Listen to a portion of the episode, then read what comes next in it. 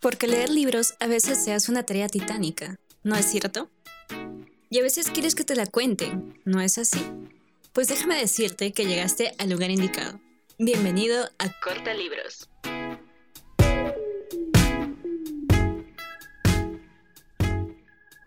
Hola con todos, soy María Tenorio del podcast Corta Libros.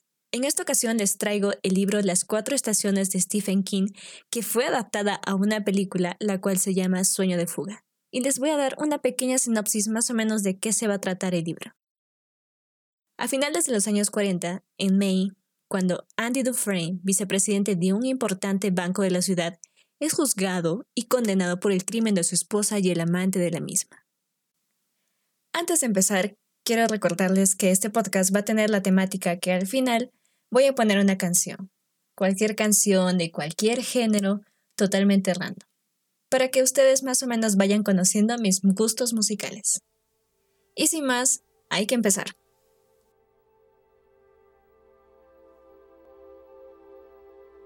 Esperanza, primavera eterna. Para Rush y Florence Dorr. Rita Hayworth y la redención de Shoshen.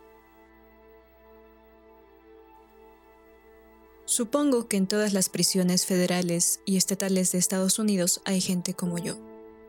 Soy el tipo que lo consigue todo. Cigarrillos de encargo, una bolsita de hierbas si eso es lo que te gusta. Una botella de coñac para celebrar que tu hijo o hija han terminado el bachillerato. Prácticamente cualquier cosa. Bueno, dentro de lo razonable. No siempre fue así.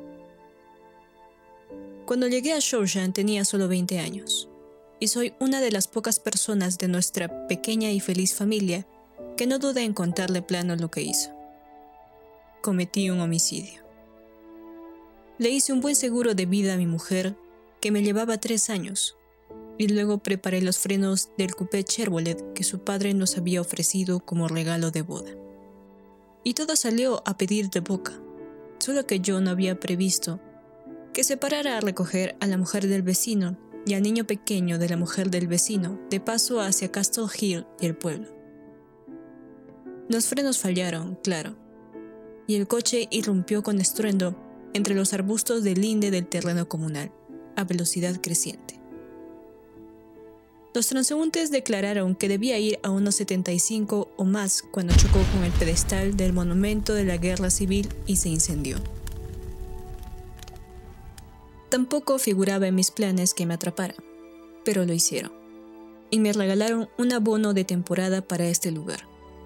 En el estado de Maine no hay pena de muerte, pero ya se encargó el fiscal del distrito de que se me juzgara por tres muertes y de que se me condenara a tres cadenas perpetuas, a cumplir una después de otra.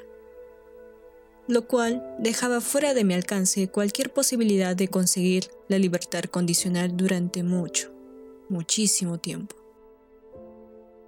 El juez calificó lo que hice de crimen espantoso y nefando, y lo era, aunque también pertenece ya al pasado. Puedes buscarlo en los archivos amarillentos del Cali, en Castle Rock, y verás que los grandes titulares que proclamaban mi condena resultaban un tanto ridículos y anticuados comparados con las noticias sobre Hitler y Mussolini, y las ensaladas de siglas del presidente Roosevelt. ¿Qué dices? ¿Que si me he rehabilitado?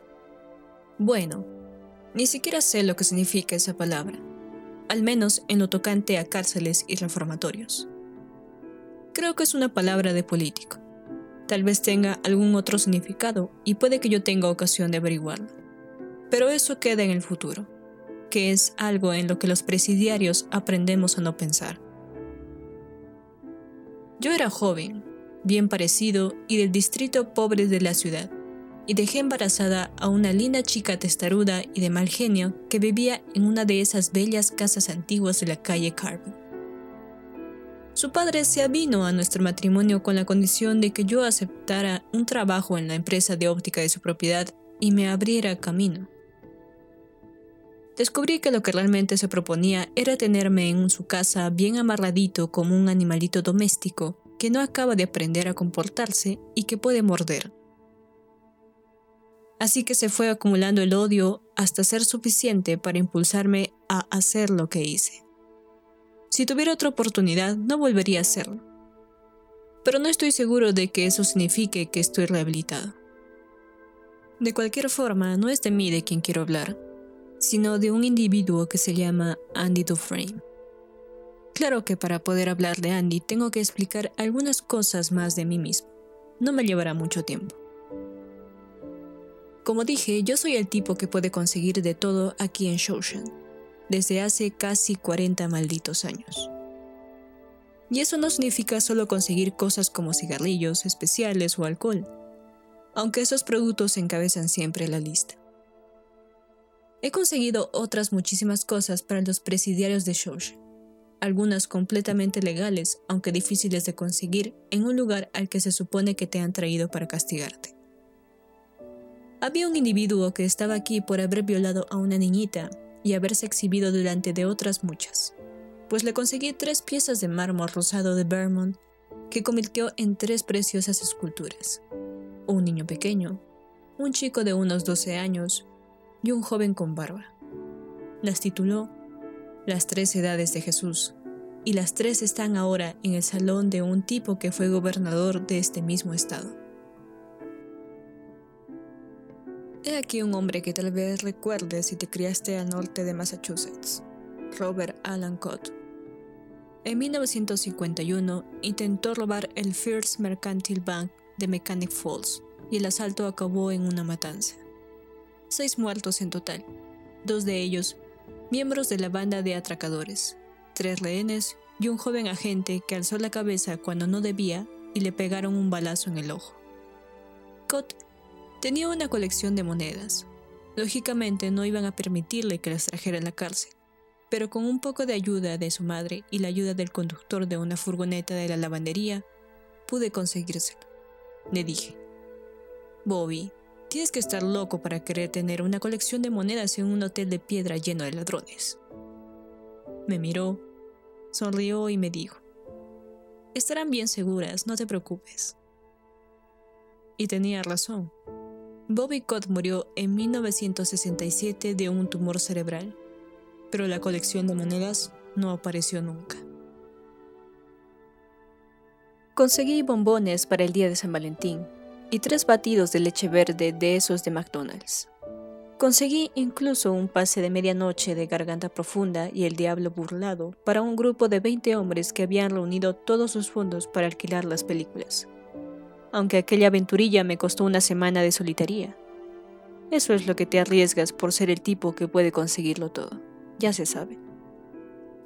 He conseguido libros de consulta, libros porno, baratijas para gastar bromas, como petardos y polvos pica pica, y en más de una ocasión he visto a presos con condenas largas recibir un par de bragas de su esposa o de su novia.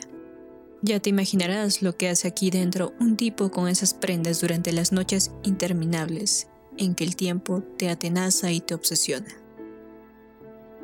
No proporciono todas esas cosas gratis, y en algunos casos el precio es alto. Pero no lo hago solo por dinero. ¿Para qué me sirve el dinero? Jamás tendré un Cadillac ni iré a Jamaica a pasar dos semanas en febrero. Lo hago por lo mismo que un buen carnicero te vende solo carne fresca. Tengo una reputación y quiero conservarla. Las dos únicas cosas que me niego a conseguirle a la gente son armas y drogas duras. No ayudaré a nadie que quiera suicidarse o matar a alguien. Ya tengo en la cabeza asesinato suficiente para toda la vida. Así que soy una especie de gran tienda. Y por eso, cuando en mil novecientos cuarenta y nueve Andy Dufresne vino y me preguntó si podía conseguirle a Rita Hayworth, le dije que no habría ningún problema. Y no lo hubo.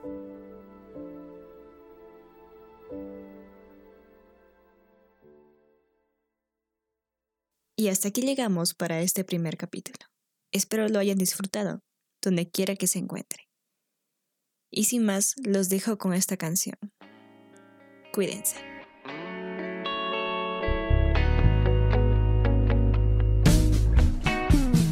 Someday,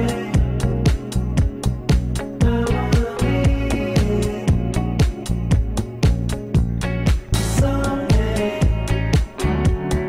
I gotta feel it.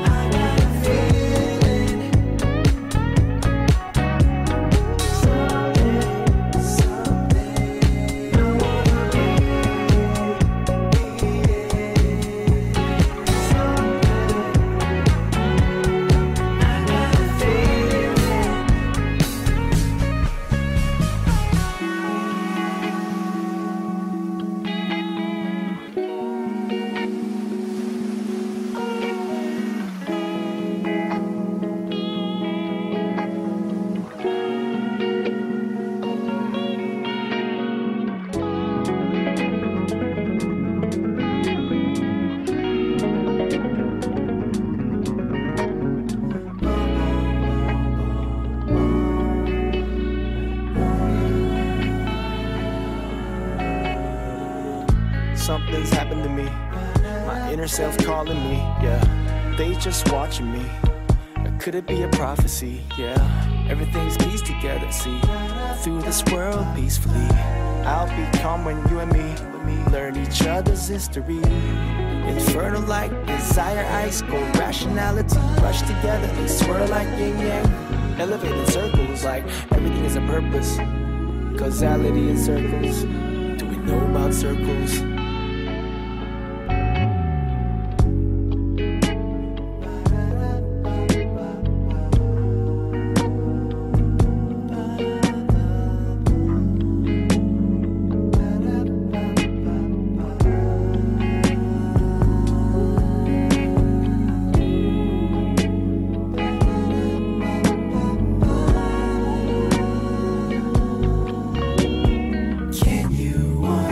Stay.